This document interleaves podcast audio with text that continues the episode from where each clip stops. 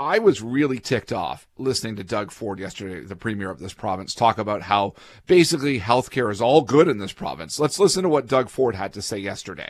The last figures I saw, they're, they're being taken care of. Any emergencies being taken care of 90%. Nine out of 10 patients are within the target of the health uh, system. I'm first to admit, can, can there, more things can be done?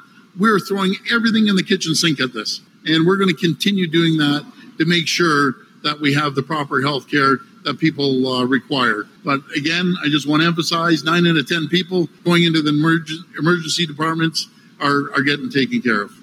What a dumb thing to say. And, you know, Greg, I just want to do this for about 30 seconds. I was so pissed off at Doug Ford yesterday, hearing him say this. Mm-hmm. But then I got thinking, I'm really pissed off at myself. We get to run a morning show in this city. We get to work on a radio station that's on live locally for 18 hours of the day. We just went through a provincial election. Do you know what we didn't talk about? Me? Just point the finger at me. Healthcare. We didn't talk about it during the damn election, Greg. We didn't push these guys on these issues. We didn't ask them how they're actually going to fix it. Now they've got a majority government and they can do whatever the hell they want to get reelected in four years. But we had a chance and I didn't take it because we talked about Buck a Ride from Steven Del Duca and we talked about stupid grade, highways. Grade 13.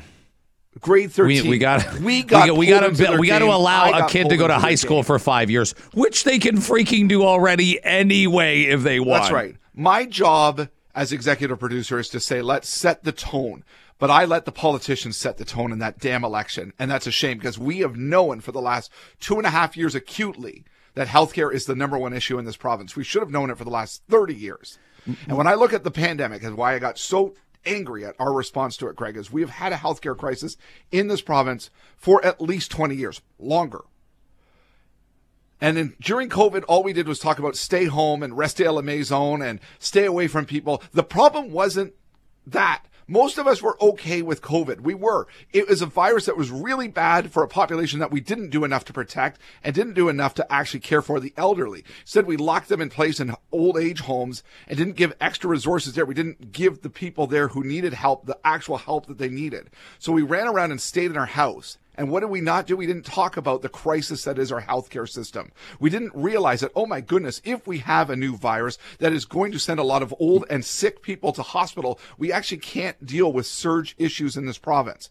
So instead we stayed at home, got afraid of each yeah. other, got obsessed with masks, took our sides, whether it was pro COVID mask or pro anti. We didn't do anything to actually address the fundamental issues in our healthcare system, which have been around for as long as I've been a reporter. I have reported on of course oranges have. at hospitals where ambulances pull up for the last 15 damn years. So, and there's no room available to dr- drop a patient in. So the ambulance becomes a hospital room.